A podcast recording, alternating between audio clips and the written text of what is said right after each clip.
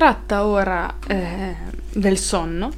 Il sonno, dice Lucrezia, ci coglie quando è sconvolto l'ordine degli atomi dell'anima, questo turbamento è prodotto dagli urti dell'aria sulla superficie del corpo e nel suo interno. Anche assimilare vario cibo e eh, accumulare tanta fatica sono azioni che producono e inducono il sonno. Dopodiché eh, decide di parlare anche dei sogni, perché naturalmente i sogni sono connessi all'attività del dormire e del sonno. Nel sogno rivivono, eh, secondo Lucrezia, le attività e le esperienze della veglia, anche i sogni degli animali corrispondono alle loro inclinazioni o alle loro paure, ma soprattutto i sogni degli uomini ripetono gli atti, le emozioni e le passioni della vita. I sogni quindi non sono altro che residui delle nostre attività, dei nostri interessi, delle nostre preoccupazioni che l'anima è riuscita a introiettare sotto forma di simulacra. Queste pellicole atomiche che si staccano dagli oggetti o eh, dalle persone con cui si ha a che fare tutto il giorno si muovono, si muovono liberamente nel sonno quando l'anima è affrancata dai condizionamenti del resto del corpo e si presentano alla nostra mente provocando sensazioni di piacere ma anche di dolore, di paura, di ira, di apprensione, tutto ciò che è stato il nostro vissuto più recente e significativo. Ehm, l'idea che sia giusta questa tesi di Epicuro è confermata, secondo Lucrezia, dal fatto che, e da quanto percepiamo e vediamo, anche gli animali sognano. E quindi dice, siamo qua. Et quo, eh, quisque fere studio de vinctus aderet, aut quibus in rebus multum sumus ante morati, atque inea razione fuit contenta magis mens, insomnis edem plerunque videmur obiri. Causidici casus eh, ageret componere leges, induperatore spugnare ac proelia obire, naute contractum conventis degere duellum, nos agerec hoc autem et naturam querere rerum, semper et inventam patris exponere cartis cetera sic studiatque artis plerunque videntur, insomnis animos hominum frustrata tenere, et quicunque dies multos ex ordine ludis assiduas dederunt operas plerunque videmus, cum iam destituerunt a sensibus usurpare, reliquas tamen esse via in mente patentis, qua possit eh, eadem rerum simulacra venire.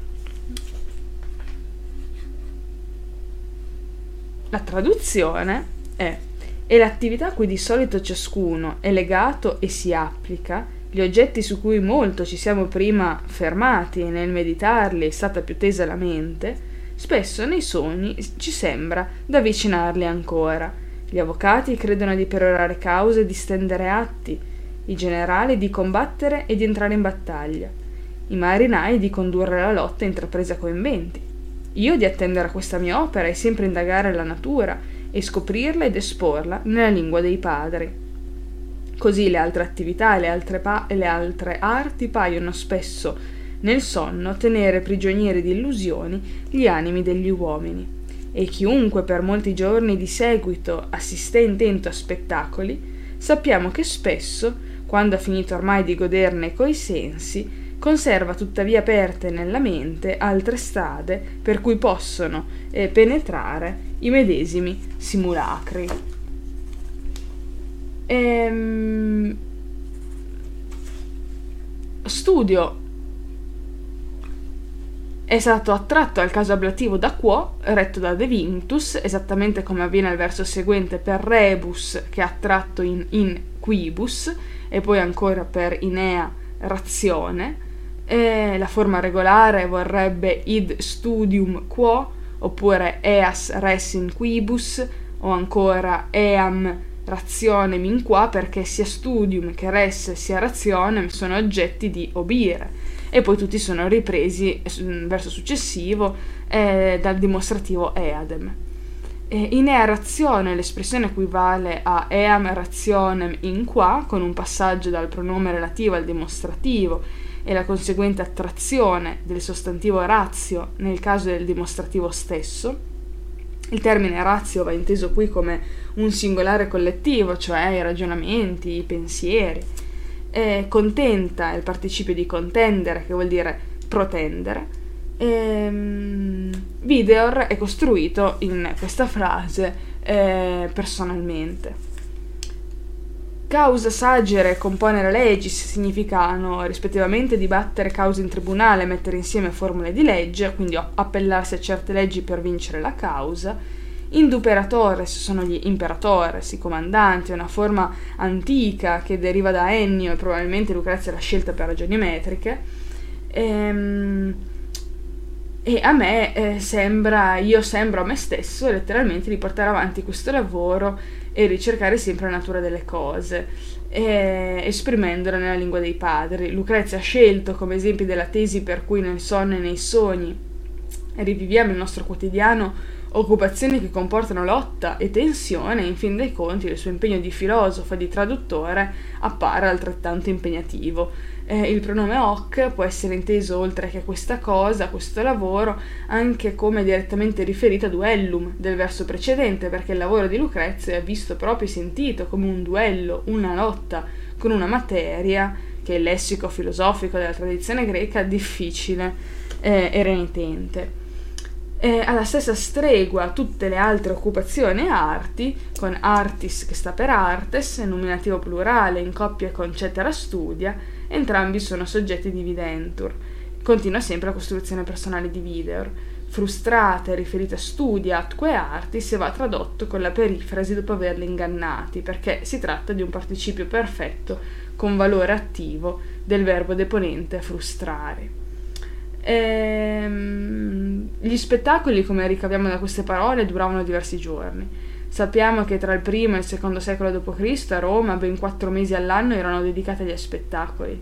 Nel primo secolo a.C. questo periodo era inferiore solo di un terzo. Era infatti a teatro, negli stadi e negli anfiteatri, non più nelle assemblee e nel foro, che si consumava il rapporto fra il potere e i sudditi spettatori. Plerunque videmus, spesso vediamo che abbiamo, si tratta del verbo principale che regge poi l'oggettiva eh, esse vias.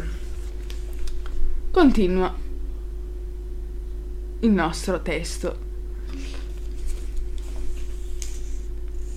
Per multus idaque illa dies eadem obversantur, ob, ob, obversantur ante oculos, etiam vigilantes ut videantur cernere saltantis et mollia membra moventis, et citare liquidum carmen, cordasque eloquentis, auribus acciperet consessum cernere undem, scenaeque simul varios splendere decores, usque ad omani refert studium atque voluptas, et quibus in rebus consuerint esse operati, non homines solum, sed verum animalia cunta, qui pevidebis ecos fortis cum membra iacebunt, insomni sudare tamen spirareque semper, et quasi de palma summas contendere viris, aut quasi carceribus patefactis sepe quiete, venatunque canes immolli sepe quiete, iactant crura tamen subito vocesque repente, mittunt et crebro reduct, reducunt e naribus auras ut vestigia si teneat inventa ferarum ex per eh, gefactique secuntur in ania sepe cervorum simulacra fuge quasi dedita cernat donec discussi redeant erroribus adi ad se. At consueta domi catulorum blanda propago discuteret corpus de terra corripere instat proinde quasi ignotas faces atque ora tuantur. E arriviamo magari anzi et quo queque magis sunt aspera seminorium tam magis insomnis eadem sevire necessust quindi la traduzione di questa parte. È quindi per molti giorni le consuete visioni passano davanti ai suoi occhi, sì che anche da sveglio crede di veder, ballar, veder ballerini muovere flessuose le membra, di ascoltare con le orecchie il suono eh, tinulo della cetra e gli umani accenti delle corde, di scorgere ancora la folla seduta e il luccichio dei fregi che variano la scena. Tanto importano l'inclinazione i gusti e le occupazioni a cui sogliono dedicarsi non solo gli uomini, ma tutti gli animali. Vedrai infatti i generosi cavalli, quando le loro membra riposano, rigarsi tuttavia di sudore nel sonno e anelar di continuo e tendere all'estremo le forze come per la vittoria, o come all'aprirsi delle sbarre. E poi c'è una parte eh, crux desperationis perché non si sa eh, il verso come fosse completato. I cani dei cacciatori spesso nel languore del sonno agitano le zampe a un tratto, emettono lagni improvvisi e aspirano di frequente l'aria con le narici, quasi che, scoperta una traccia di fiere, la seguissero intenti e talvolta, balzando su desti, inseguono vani vant- fantasmi di cervi, come se li vedessero protesi in fuga, finché, dissipato l'errore, ritornano in sé. Ma i cuccioli, prole festose avvezza a vivere in casa, in fretta scuotono e sollevano il corpo da terra, come se scorgessero figure e volti ignoti, e quanto più fiera è una razza di animali, tanto più, import- tanto più è portata a infuriarsi nel sonno.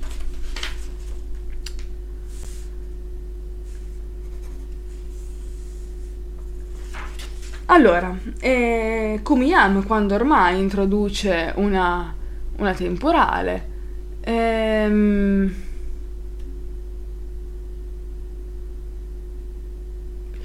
eccola qua, eh, destituerunt usurpare, cioè desistettero dal percepirle con i sensi, petentis sta per patentes, accusativo plurale da unire a vias reliquas con arcaismo per reliquas, con la Q, qua per dove è un avverbio relativo di moto per luogo, possint un congiuntivo, un congiuntivo perché è attrazione modale in quanto dipende da un'infinitiva e simulacra, ecco appunto eh, operante la teoria dei simulacri, in questo caso si tratta dei simulacri e degli, degli spettacoli stessi che durante il sonno penetrano nella mente dei loro assidui frequentatori, questo è ciò che abbiamo visto eh, prima. Adesso, eh, così non solo giorni e mesi vengono consumati da un pubblico eh, spettatore nella passiva contemplazione degli spettacoli, ma anche i sonni sono occupati dalla visione delle scene stesse e Lucrezio, con gli esempi che seguono, mostra in che cosa consistono questi spettacoli. Non si tratta più, come per i greci, di partecipare a un evento collettivo, carico di significati antropologici e religiosi come era la tragedia, ma di assistere passivamente alla visione, accompagnata dal suono della cetra, dei corpi che si muovono nella danza, di ammirare la sontuosità della scena preparata dagli impresari o di guardare gli altri spettatori, dai notabili fino ai più anonimi. Un'esperienza dunque che non ha più nulla di catartico, di rigenerante, ma semplicemente comunica agli spettatori un senso di magnificenza e di lusso e appare così la grandezza della civiltà romana e anche dei potenti che offrivano questi spettacoli.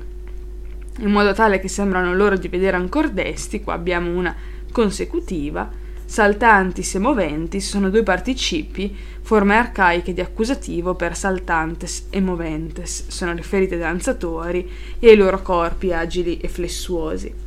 La scena successiva è dominata da un senso d'estasi che Lucrezio vuole sottolineare con l'impiego di parole come liquidum, eh, oppure loquentis, che sta per loquentes, il cui suono evoca l'idea di qualcosa che scivola non solo nelle orecchie degli, spetta- degli spettatori, ma anche nella loro mente quando stanno dormendo. E fino a decores dobbiamo sottintendere un ut videantur cernere e in modo tale che sembra loro di vedere, risplendere tutti insieme i vari ornamenti della scena. Usque adeo fino a tal punto refert studium atque voluptas, abbiamo la costruzione personale di refert con il genitivo di prezzo che è mani, e quanto a studium si tratta degli interessi e delle inclinazioni, et quibus in rebus altro caso di attrazione del sostantivo, cioè avremmo dovuto avere et res in quibus, res è il soggetto, il terzo soggetto di refert, eh, consueri intesse operati sono soliti essere impegnati, il soggetto sono gli homines e gli animali a cunta del verso seguente. Consuerint sta per consu, consueverint, perfetto congiuntivo, giustificato sempre dal senso eventuale della frase. Animalia è propriamente il termine che indica ogni creatura dotata di anima, quindi gli esseri viventi in generale. Quippe eh, vuol dire e così, videbis ecus fortis, fortis per fortes, accusativo plurale, da unire a equos, soggetto delle infinitive rette da videbis, eh, che hanno come verbi sudare, spirare, contendere diversi successivi. In somnis sempre il verso presenta una potente allitterazione con la S, somnis, sudare, spirare, eque, semper. Quindi è evidente che si rimarca la S. Ehm, viri sta per vire, soggetto di contendere da unire a summas carceribus eh, patefactis, aperti cancelli, ablativo assoluto con valore, possiamo dargli temporale. Venatunque canes segue ora una scena di caccia, protagonisti sono ancora degli animali, in questo caso i cani, che rivivono durante il sonno, in molli quiete, l'agitazione della battuta. E, iactant crura, cioè sarebbe agitano le gambe nel sonno L'insistito ricorso da verbi di analogo valore come subito, repente, crebro nel verso successivo conferisce un tono di rapida concitazione alla scena. E utsi teneat come se seguissero è una comparativa ipotetica. Ehm, experge factique e destatesi di colpo participio perfetto da experge facere eh, Iania fina simulacra, oggetto di secuntur, che ha per soggetto sempre canes. I simulacri sono detti in ania perché per la loro leggerezza sono quasi inconsistenti e come quasi li vedessero in fuga e discussis erroribus è allontanato l'inganno, naturalmente quello provocato dal sogno. Siamo davanti ad un ablativo assoluto. Consueta domi, abituata a stare a casa, si riferisce a catulorum, sono i cuccioli, ovvero la blanda propago, la razza di cuccioli.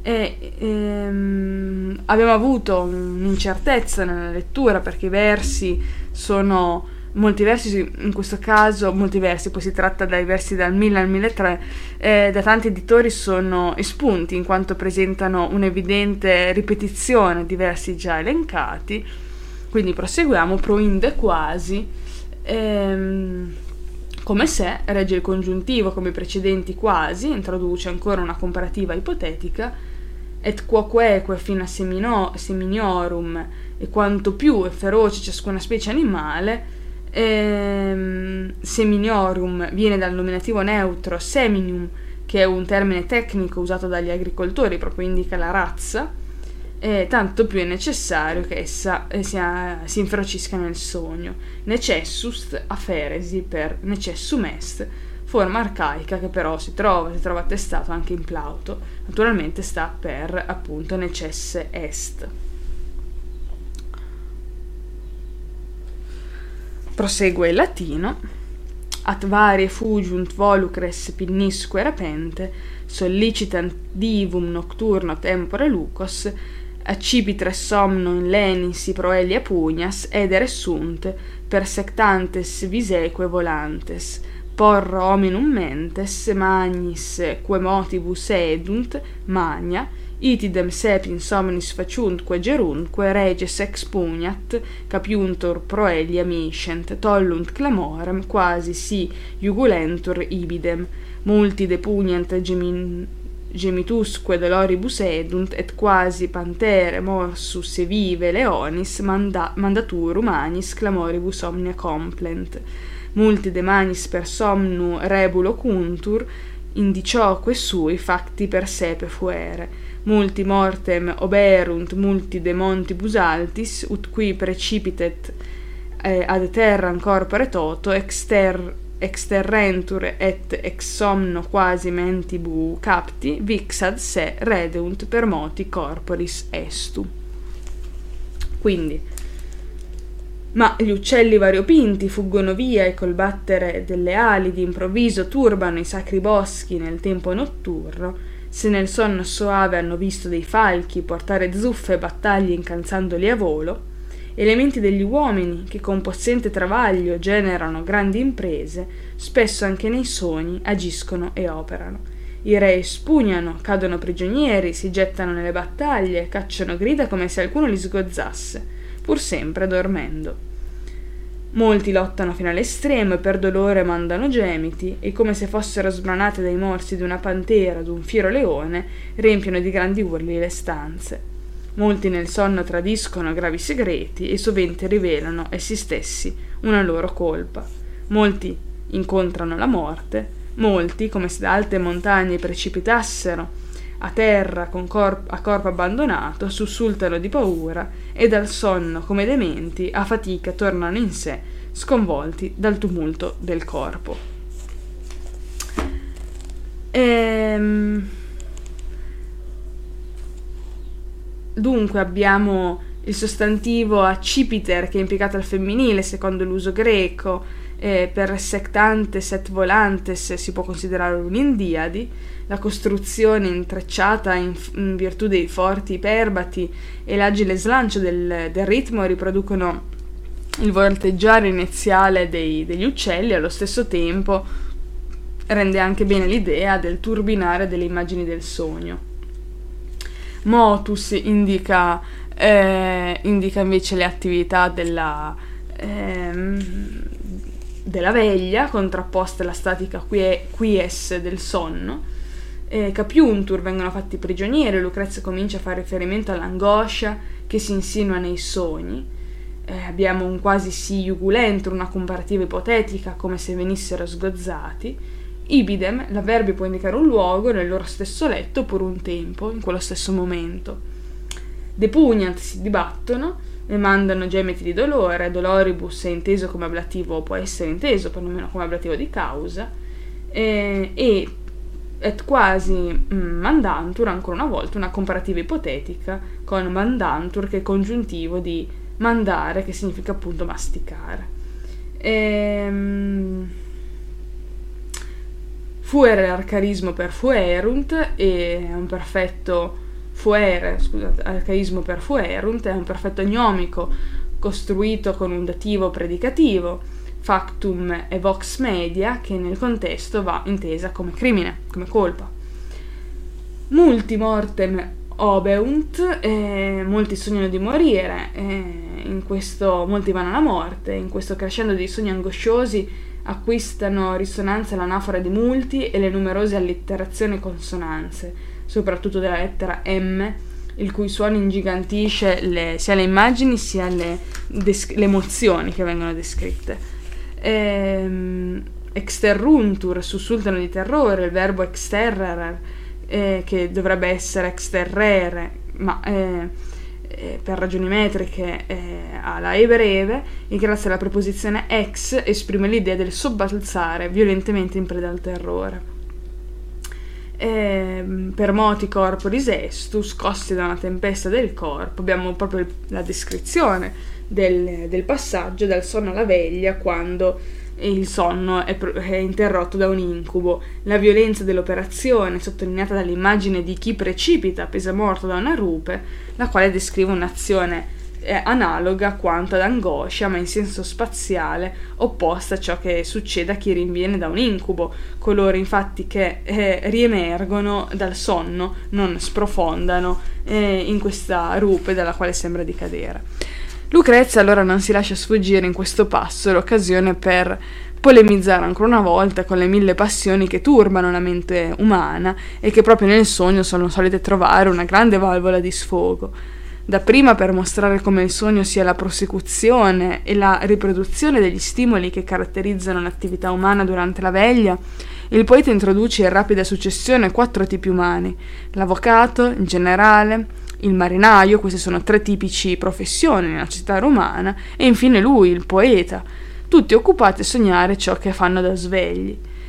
È un'interessante descrizione per, per, anche i sogni di Lucrezio che rappresenta in maniera autobiografica e segue un passo sugli spettacoli molto diffusi nel mondo romano, che, così diffusi che ritornano inevitabilmente anche nei sogni. Si apre a questo punto il eh, paragone con il mondo animale, di cui viene riferito l'esempio dei cavalli da corsa che sognano ancora di correre nel circo, o dei cani che anche se sono addormentati ancora partecipano dell'eccitazione della caccia, o i cuccioli che se scossi nel sonno da ignote sembianze si svegliano, o degli uccelli che si alzano in volo per aver sognato un predatore. Quindi, come appena fatto per gli animali, Lucrezia descrive le reazioni fisiche degli uomini al sogno, procedendo ancora una volta per tipi. I re si agitano come se stessero combattendo o urlano come se stessero per essere sgozzati.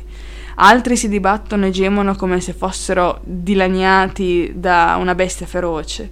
Altri parlano del sonno e lì rivelano inconfessabili segreti. Altri sognano di morire, nei modi più strani.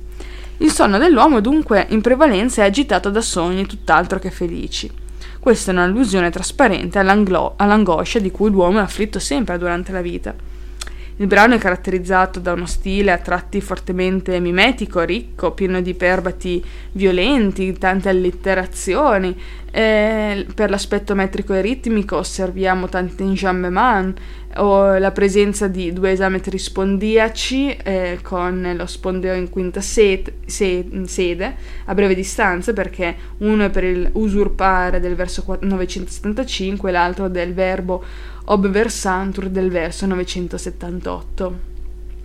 Altra caratteristica che cos- contraddistingue il ritmo eh, dell'esametro di questi passi è la frequenza della diaresi bucolica eh, seguite da tra l'altro ulteriori deresi tra il quinto e il sesto piede. Questo l'abbiamo con Querere Rerum, verso 969, con Naribusauras, verso 993, Dedita Cernant, Tempore Lucos e Proelia Pugnas, poi ce ne sono in realtà tante altre. Il tema del sogno era un tema molto dibattuto nella, nell'antichità, portarono il loro contributo eh, tanti filosofi, naturalisti e medici.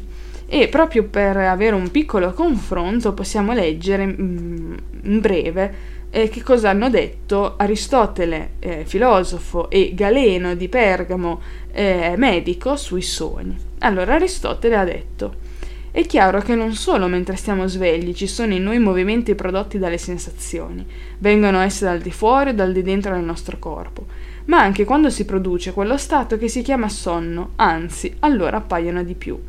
Infatti, durante la giornata quei movimenti vengono repressi, giacché le sensazioni e l'intelletto sono in attività ed essi, quindi, scompaiono. Di notte, per, le, per l'inattività dei sensi particolari, quei movimenti si fanno evidenti, giacché si è quietato lo sconvolgimento della veglia. Mentre Galeno, nel suo, nella sua opera sulla diagnosi dei, dai sogni, dice Quel lottatore che sognò di stare in una vasca di sangue e di tenersi a galla con fatica, scoprimo poi che soffriva di ipertensione e aveva bisogno di un salasso. Alcuni, prima di una crisi decisiva di sudore, sognarono di lavarsi e tuffarsi in vasche d'acqua calda.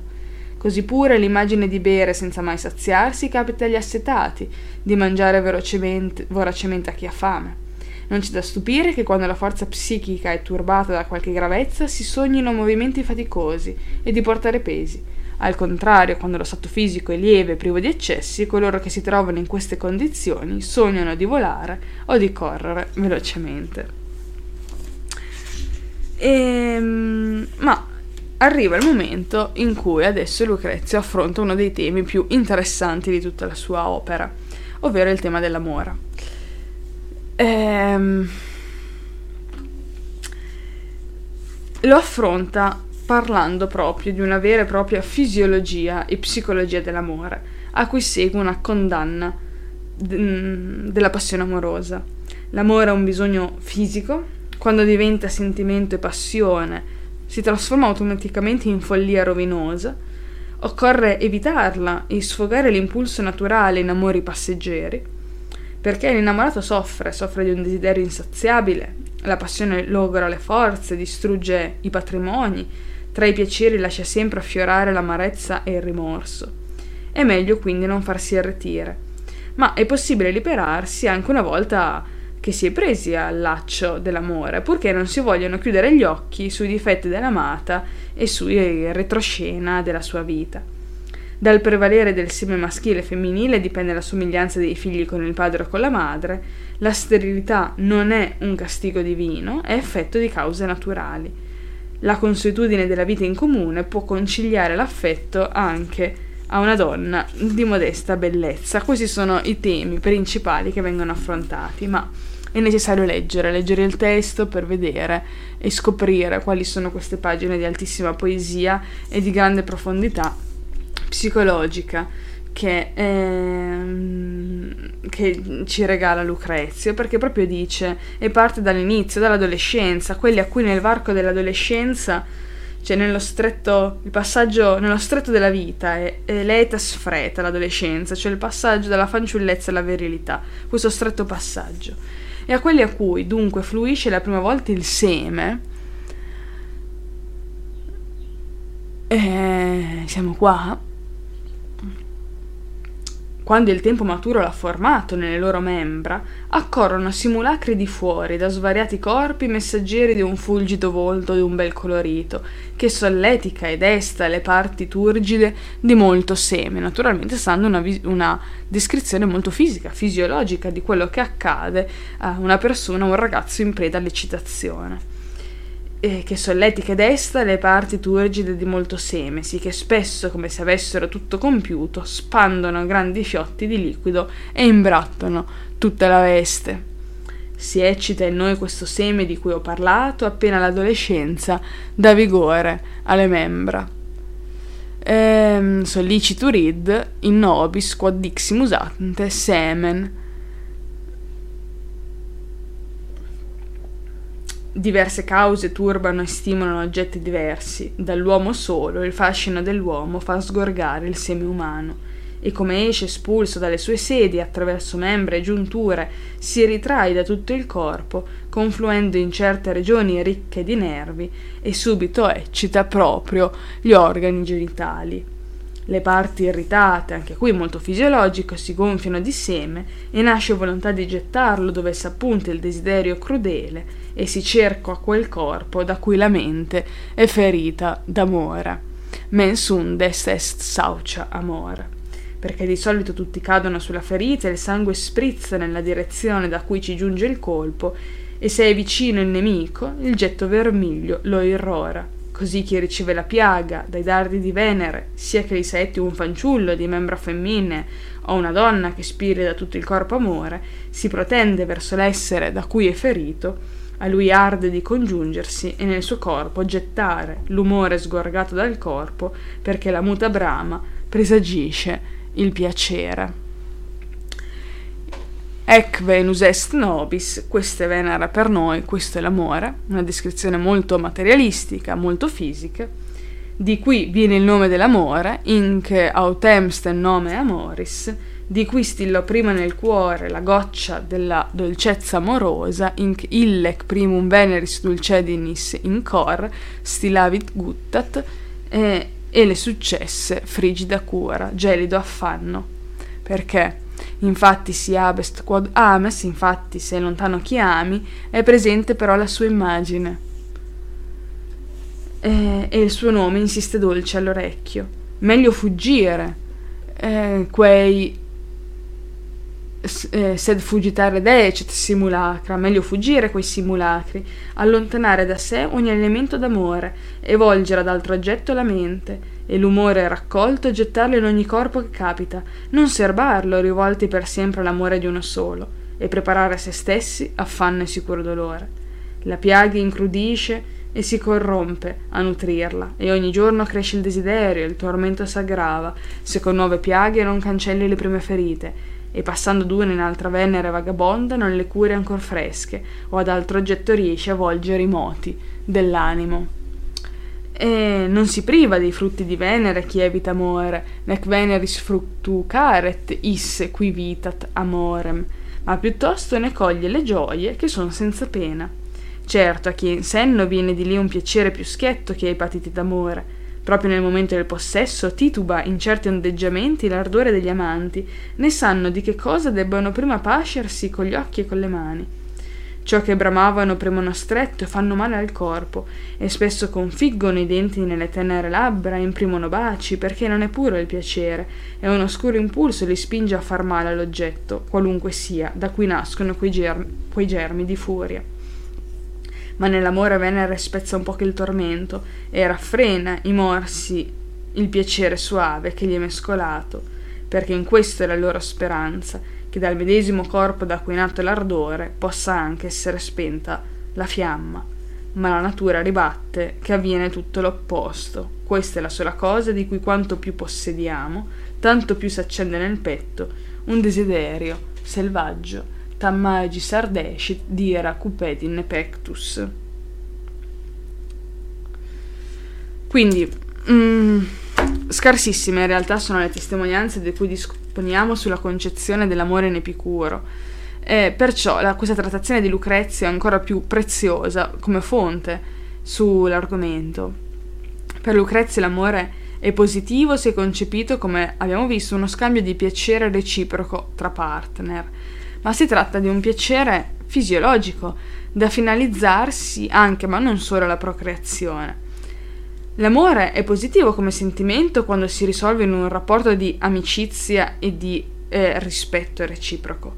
In questa condizione un uomo e una donna potranno crescere i propri piccoli, anche se preferibilmente all'interno di una comunità epicurea e non della canonica famiglia romana, che era la prima cellula della società gerarchica e, e quindi terreno delle passioni dell'uomo. L'amore è invece negativo quando l'amante pretende di possedere anima e corpo della persona amata, perché l'impossibilità di raggiungere questo obiettivo genera per forza dolore e sofferenza. La ragione di questo inganno risiede nell'inconsistenza dei simulacra della persona amata, che, come per tutti gli altri oggetti con cui veniamo a contatto, non ne sanciscono il possesso, essendo di natura volatile, ma più in generale anche l'effetto dell'assurda pretesa che l'anima provi piaceri autonomi, l'illusione del possesso di fondersi nell'altro, di un piacere duraturo e sempre più intenso, sono tutte cose che non esistono. Al contrario, eh, dei piaceri del corpo che invece sono reali e possono quindi essere soddisfatti. Paradigma del comp- comportamento amoroso per quanto riguarda il soddisfacimento di un'esigenza fisiologica è la spinta a procreare ed è quello degli animali che Lucrezia aveva già descritto nel primo libro e questo che adesso andiamo a guardare, la parte successiva, è dedicata all'illusione propria dell'uomo di impossessarsi della donna amata e di fondersi in essa. Persino nell'amplesso risulta vano e quindi fonte di sofferenza certa il tentativo degli amanti di prendere qualcosa dell'altro e di eh, perdersi l'uno nell'abbraccio dell'altro.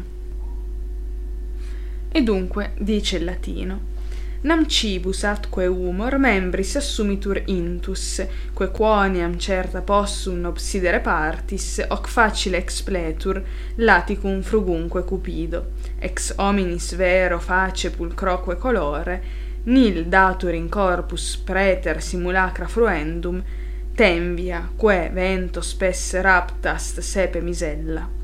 Ut bibere in somnis sitiense cum queritet humor, non datur ardorem qui membris stinguere possit, sed la laticum simulacra petit fustraque laborat, in medioque sitit torrenti flumene potens, sic in amora Venus, Venus simulacris ludit amantis, nec satiare queunt spectando corpora coram, nec manibus quicquam teneris ab radere membris possunt errantes incerti eh, corpore toto. E quindi la traduzione è ehm,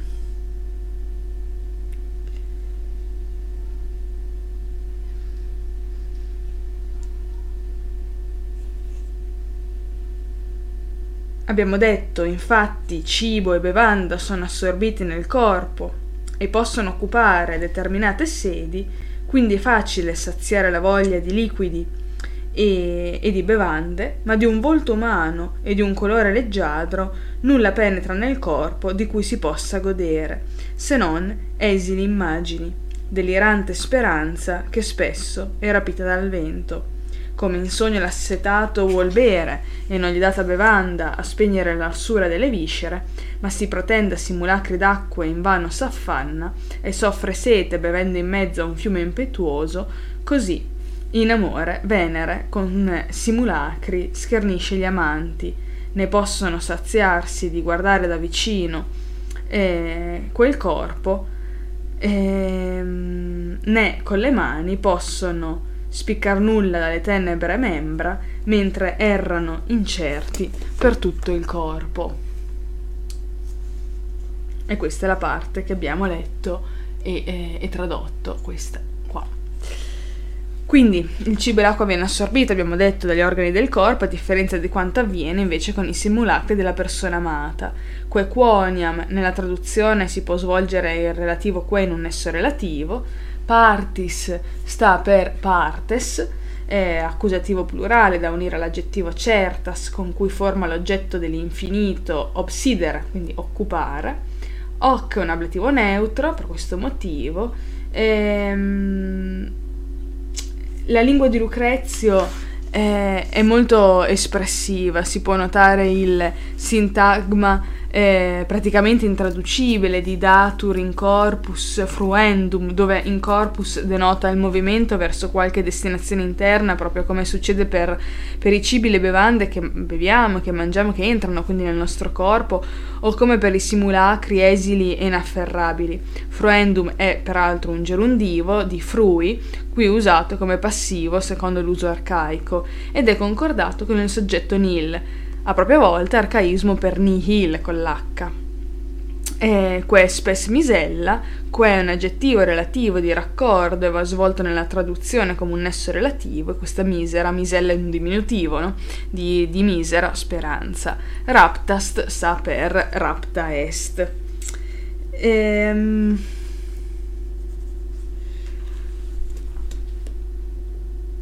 Poi eh, qui possit, qui va riferito a humor, ehm, il verbo è al congiuntivo perché è la relativa valore consecutivo, poi da sed la, latiu, laticum fino a laborat, ehm, in, quindi vuol dire che insegue petit, fantasmi di, a, di acqua e si affatica in vano, il sostantivo latex indica qualsiasi tipo di liquido, ovvio che qui si intende l'acqua. E il que inclitico unisce con grande efficacia nella parola medioque eh, le due sequenze relative all'assetato, dapprima lo vediamo spasimare per la sete e poi lo troviamo in mezzo all'acqua insaziabile nel bere a causa del tormento vissuto. Altri hanno voluto vedere invece le sequenze come alternative, attribuendo al quel valore di oppure. Ehm, Sic in amore fino ad amantis, ludere ha proprio il significato di illudere, Venere illude gli amanti, amantis sta per amantes, con i simulacri, insinua in loro i simulacri della persona amata, suscitandone con il desiderio l'effimera sensazione di possederli, di inglobarli.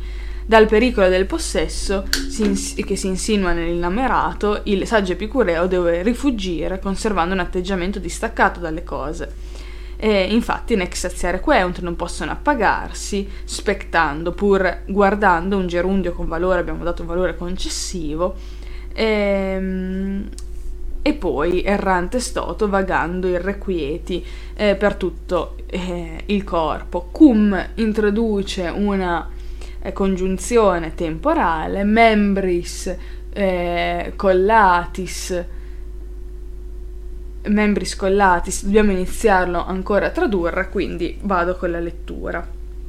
Denique, cum membri scollatis flore fruuntur etatis, iam cum presagit gaudia corpus atqui neost venus ut muliebra conserat arva ad fingu Davide corpus iungiuntque salivas oris et ispirant pressantes sedentibus ora nequiquam quoniam nil inde abradere possunt, nec penetrare et abire in corpus corpore toto, nam facere interdum velle et certare videntur, usque adeo cupide in veneris compagibus erent membra voluptatis dum vila befacta liquescunt, tandem ubi se, erupit nervis collecta cupido, parva fit ardoris violenti pausa parumper, inderedit rabies seadem et furor ille revisit, cum sibi quid cupient tipsi contingere querunt, nec reperire malum, id possunt que machina vincat, usque adeo incerti tabuescunt vulnere ceco. Quindi la traduzione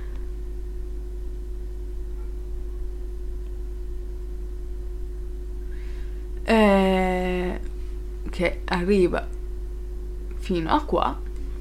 La traduzione è quando infine congiunte le membra godono del fiore di giovinezza e già il corpo presagisce il piacere, e Venere sul punto di seminare il campo femmineo, comprimono avidamente il corpo e confondono le salive della loro bocca e bevono il respiro, premendo coi denti le labbra. Invano perché nulla possono strappare di là, né penetrare perdersi con tutto il corpo in quel corpo. Così sembrano voler fare talvolta e per questo lottare. Tanto bramosamente s'avvinghiano nelle strette di Venere finché le membra si sciolgono fiaccate dalla violenza del piacere.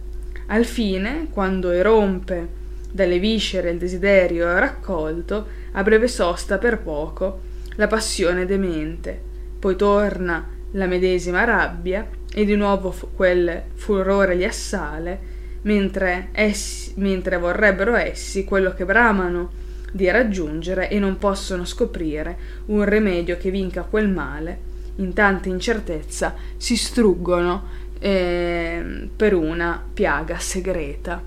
Allora abbiamo visto cum, eh, cum membri scollati sono ablativo assoluto con valore modale, collati se participio perfetto da conferre, eh, che vuol dire stringere, flore fruuntur, la costruzione di, di fruor, ehm, in Eost Arva, in Eost Aferesi per Ineo Est, quindi Venus in Eo Est ut conserat muliebra Arva, ut regge una consecutiva. L'immagine agricola serve a Lucrezio per assegnare una significanza più universale alla descrizione dell'atto amoroso, proiettando il momento culminante e intimo dell'amplesso in una dimensione mh, naturale, quella appunto dell'irrorazione dei campi. E quindi comprimono avidamente i loro corpi, Jungunque salivas oris, oris è genitivo, può essere omesso nella traduzione, e nequiquam tutto ciò però è compiuto, nequiquam è compiuto in vano. E quoniam possunt perché di lì inde, cioè dalla bocca e più in generale dalla persona, non possono portarsi via niente. Abire toto eh, si nota la forza espressiva della coppia abire in corpus, etimologicamente abire significa andarsene da un luogo, qui abbandonare la propria posizione, quindi perdersi nell'altrui corpo con tutto se stesso, infatti corpore toto. E questo è segnalato ancora di più dal poliptoto corpus corpore. Nam videntur ehm, è una frase molto ellittica ehm, che si riferisce ai certamin amoris, le battaglie d'amore, un'espressione che godrà di grande fortuna nel bagaglio lessicale poi dei neoteroi, costruzione classica di Videro. A tal punto ardentemente si stringono dunque nei lacci di Venere eh, finché le membra, scosse dalla forza del piacere, si sciolgono. Eh, tandem ubi, infine, eh, poi ubi che introduce la temporale, il verbo principale fit, che si trova al verso seguente, eh, parva parum, eh, parva parumper è la coppia dell'aggettivo e dell'avverbio, parumper significa proprio per un po', poste all'inizio e alla fine del verso, rafforza l'idea della brevità della pausa della passione. Si nota anche la, la, la di pa, parva, pausa, parumper et furor eh, il revisit, quindi le, quella smania li assale, letteralmente revisit da revisere, un frequentativo di revidere che significa rivista, il poeta fa rivisita, eh, vuol dire rivisitare, il poeta fa ricorso per descrivere enfaticamente la scena termini come rabies, furor, che rimandano a qualcosa di animale, di bestiale. Quindi, quando si chiedono che cosa mai vogliono ottenere, abbiamo un'interrogativa indiretta e non possono trovare un rimedio che vinca comunque quel tormento. Con macchina che è possibile vedere in questa parola un'allusione ai certamen amoris perché tecnicamente il, il termine significa macchina da guerra fino a, a, tal punto smarriti si consumano, con tabescere della radice di tabes, che significa proprio decomporsi, struggersi e rientra nel campo semantico proprio della passione amorosa. Questo passo visto, letto, si apre con due sentenze lapidarie, il desiderio di cibo, di liquidi può essere transitoriamente soddisfatto perché queste cose rimangono a occupare per un certo lasso di tempo il nostro eh, apparato digestivo, del corpo della persona amata invece tutto ciò che siamo in grado di prendere sono solo immagini che sfuggono e volano via nell'aria.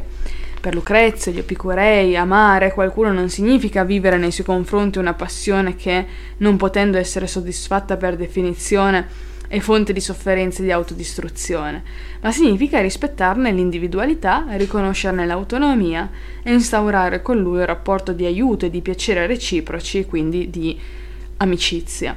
La similitudine che segue allo scopo di illustrare meglio il concetto che della persona amata non possiamo prendere nulla perché la similitudine è un'immagine che, partendo da un fenomeno conosciuto, ne illustra uno ancora sconosciuto e Lucrezia ha già spiegato che cosa siano i sogni ed è quindi in grado di servirsene come di un fenomeno oramai conosciuto, perché dice come in sogno l'assetato cerca di bere, ma non trova l'acqua che possa estinguere dalle sue membra l'arsura, anzi insegue miraggi di bevande, si tormenta invano e siede nel mezzo di un fiume in piena per bere, così in amore Venere allude gli amanti con miraggi. Come velami atomici inconsistenti sono i nostri sogni e desiderio, altrettanto volatili sono le particelle che riusciamo a carpire dalla persona amata. A riprova di questo fatto, il poeta ci dice che vediamo che neppure nel momento dell'amplesso, quindi quando la spinta di Venere, la natura con tutte le sue leggi è più forte, gli amanti nemmeno in quel momento possono prendere qualcosa mm, dall'altro o perdersi nell'altro e tutto ciò che compiono, la fatica che fanno è tutta nequiquam invano. Ehm, vale la pena continuare la lettura, perlomeno in italiano, di questo passo dedicato all'amore. Eh, perché Lucrezio insiste, adde, aggiungi che sperdono le forze, si logarano con le, ca- con le fatiche, aggiungi che al cenno imperioso d'altri si trascorre, si trascorre la vita Degituretas, la vita passa nell'attesa di quello che vuole l'amante. Frattanto dilegua il patrimonio, si trasforma in tappeti d'Oriente, ogni dovere trascurato ne soffre il buon nome, che vacilla. Ma scintillano unguenti, intorno ai piedi ridono leggiadri sandali di sicione, e si intende grandi smeraldi dalla verde luce sono legati in oro. La veste colore di mare consunta dall'uso continuo e strapazzata si imbeve di sudore amoroso. Gli onesti guadagni dei padri diventano bende diademi, talvolta si mutano in pepli in stoffe di Alinda e di Ceo. Si apprestano conviti con splendide coperture e portate, giochi, tazze sempre colme, profumi, corone e ghirlande.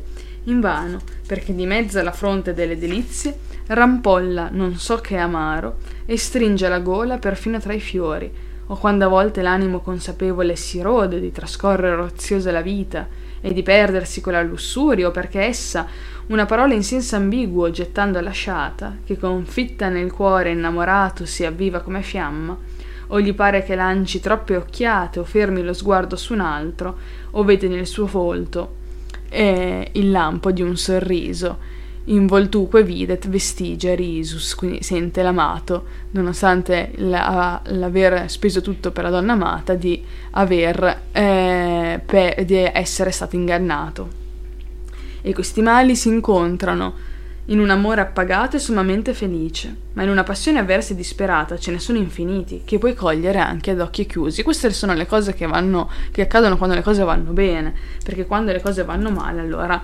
l'elenco dei mali è infinito, dice Lucrezio. Meglio essere prima vigilanti nel modo che ho detto e badare a non essere adescati. Evitare di essere gettati nelle reti d'amore non è così difficile come uscirne una volta irretiti e districarsi dai tenaci nodi di Venere. Eppure, anche impigliato e avviluppato, potresti sfuggire al nemico, se proprio tu non ti opponessi ostacoli e specialmente non ti nascondessi tutti i vizi dell'animo o i difetti del corpo di colei che vagheggi e vuoi tua. Questo fanno di solito gli uomini accecati dal desiderio e accordano ad esse quei pregi che in verità non hanno. Perciò vediamo femmine per molti aspetti brutti e deformi, teneramente amate e superbe di altissimo umore, onore. E poi ridono uno dell'altro e si esortano a rabbonire Venere perché un brutto amore li affligge, e spesso non vedono, miseri, i propri mali enormi. La mora ha il colore del miele, una sudicia e lercia veste negletto, se ha gli occhi verdi è il ritratto di Pallade, tutta tendini e stecchi è una gazzella, piccolina una nana è una delle grazie tutta sale, enorme sgraziata e stupenda, piena di maestà. La balbuziente non può parlare, cinguetta, la muta è così riservata. L'impetuosa e petulante ciarliera diventa una fiammetta, lampadium fit, loquacula lampadium fit. È un esile amorino quando la consunzione l'uccide e se già muore di tosse è un po' gracilina. La pingue dal seno enorme è cerere sgravata di bacco, la camusa è una silena o una satira, la labbrona una voglia di baci e la farei troppo lunga se volessi esaurire l'argomento. Ma sia pur bella in viso quanto vuoi, il richiamo di Venere sorga possente da tutte le sue membra, certo ve ne sono anche altre, certo senza di lei siamo vissuti finora, Certo fa, e lo sappiamo, tutto quel che fa la brutta, e da sé, poverina, s'ammorba di odori ripugnanti mentre le serve fuggono lontano e scoppiano in risate furtive. Ma l'amante escluso, piangendo, spesso copre la soglia di fiori e di ghirlande e profuma di maggiorana la porta sdegnosa e disperato imprime baci sull'uscio. Ma se, finalmente introdotto, lo colpisse all'entrare un alito solo di quell'aura, cercherebbe per svignarsela pretesti decenti, e cadrebbe il suo sublime, a lungo meditato lamento d'amore, e si incolperebbe allora di stoltezza, perché vedrebbe di averle attribuito più di quanto è giusto concedere a creatura mortale. Lo sanno bene le nostre Veneri, e tanto più per questo celano esse stesse con gran cura tutti i ritroscena della vita, quelli che vogliono tenere legati a sé in amore. Ma invano, perché tu potrai sempre, con la ragione, portarli tutti in piena luce e cercare ogni aspetto risibile e sei donna di spirito e non odiosa, a tua volta potrai chiudere gli occhi e perdonare eh, le miserie umane. Eh, ma non sempre sospira di finto amore la donna che abbracciata a un uomo unisce il corpo, il suo il corpo al suo corpo e lo stringe e sugge le sue labbra imprimendo umidi baci. Spesso lo fa di cuore mh, mm, e cercando il piacere concorde lo sprona a percorrere fino in fondo il cammino d'amore. E, ehm, e conclude Lucrezio, quare etiam atque etiam ut dico est comuni voluptas. Dunque, più che mai, come dico, eh, il piacere est comuni voluptas. Il piacere è, è comune. Ehm, con, passo alla parte proprio finale, giusto per concludere il quarto libro, perché dice eh, né per opera divina, divinitus, o per le frecce di Venere accade talora che s'ami una donnetta men bella, la stessa femmina a volte con il suo fare, con i suoi modi gentili e la nitida eleganza del corpo, riesce ad abituarti facilmente a passare la vita con lei, del resto la consuetudine eh, concilia l'amore Ciò che, sia pur lievemente percosso da colpi frequenti, a lungo andare è vinto e costretto alla resa. Non vedi che anche le gocce d'acqua stillanti sulle pietre lungo spazio di tempo traforano la roccia per tundere saxa?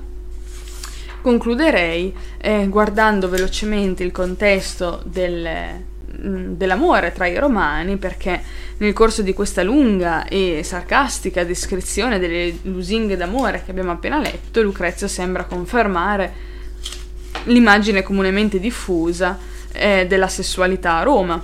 Esordisce infatti con una disamina su basi fisiologiche del rapporto amoroso, escludendone la componente affettiva, per poi dispiegare un attacco vero e proprio contro la passione amorosa, sentito, abbiamo visto, come fonte di schiavitù per l'uomo, come una debolezza indegna di un poeta mm, e di un uomo vero.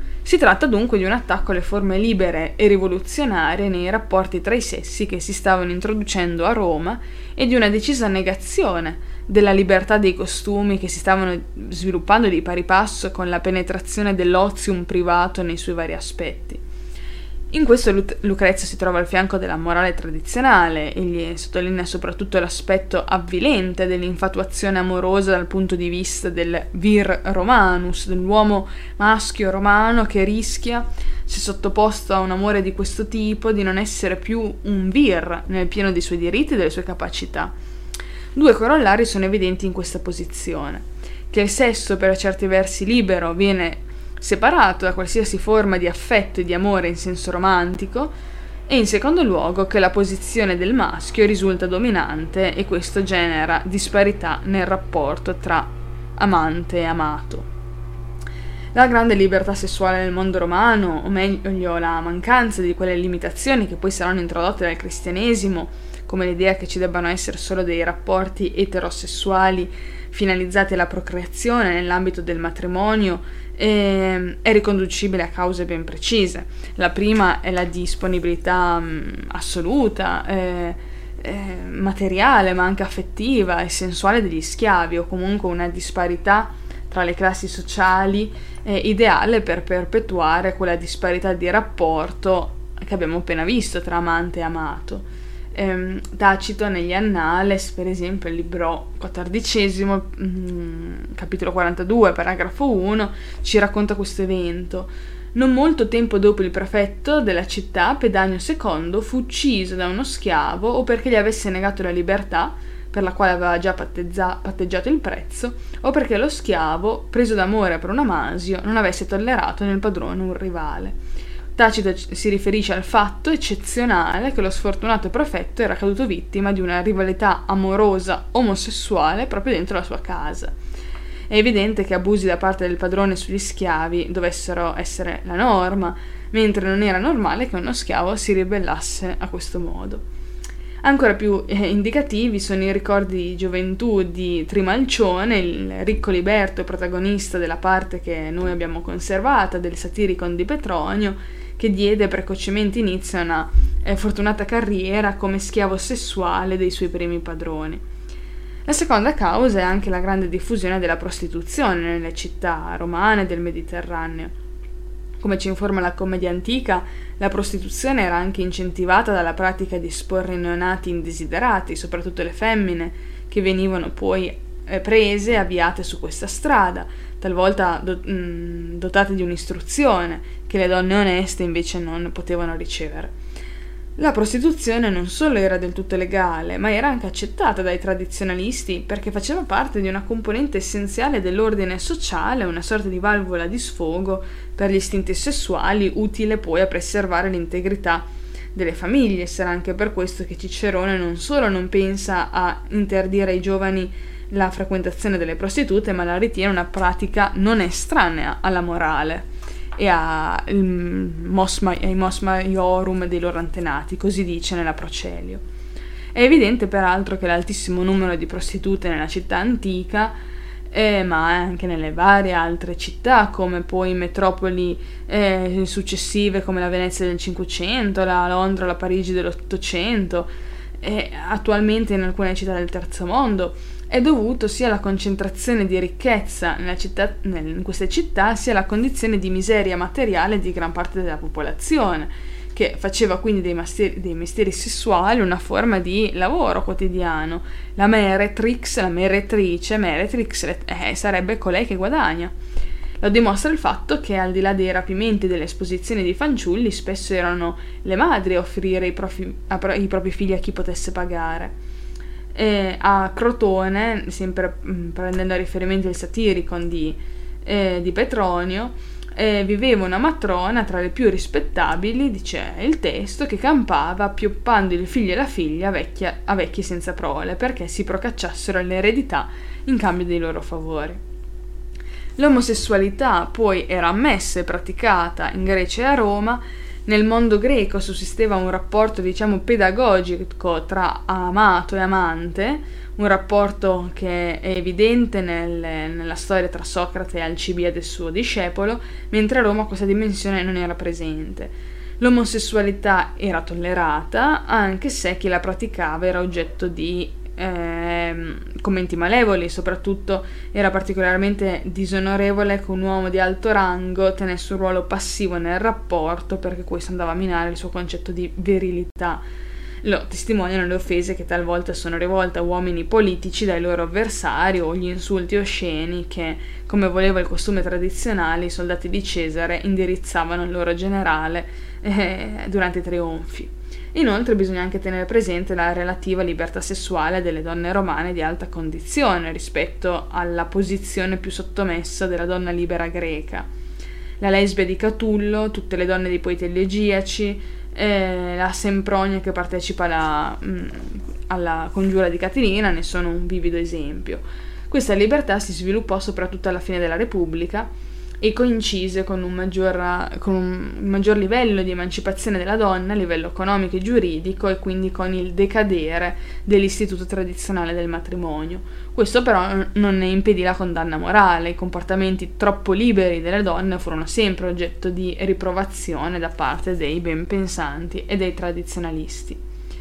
Va peraltro ricordato che eh, a questo quadro generale che abbiamo visto di eh, abbastanza libertà sessuale, soprattutto maschile, fanno riscontro forme di convivenza alle quali non era estranea la dimensione degli affetti, nelle quali si andava oltre il vincolo giuridico eh, del matrimonio o della pura ricerca della soddisfazione mm, sessuale. Ehm esiste eh, anche, anche, Lucrezio, al termine della, eh, della, sua descrizione dei mali dell'amore, lascia anche un quadro positivo dell'affetto coniugale, perché dice la femmina stessa talvolta con modi gentili e modesti può indurti a trascorrere i giorni e la vita con lei e l'abitudine produce l'effetto produce l'affetto, è proprio quello che abbiamo letto nella parte finale. Quindi contraltare eh, a, questo, a, questa libertà eh, sull'amore c'è anche la stabilità di un affetto che perdura eh, tra due persone che si amano.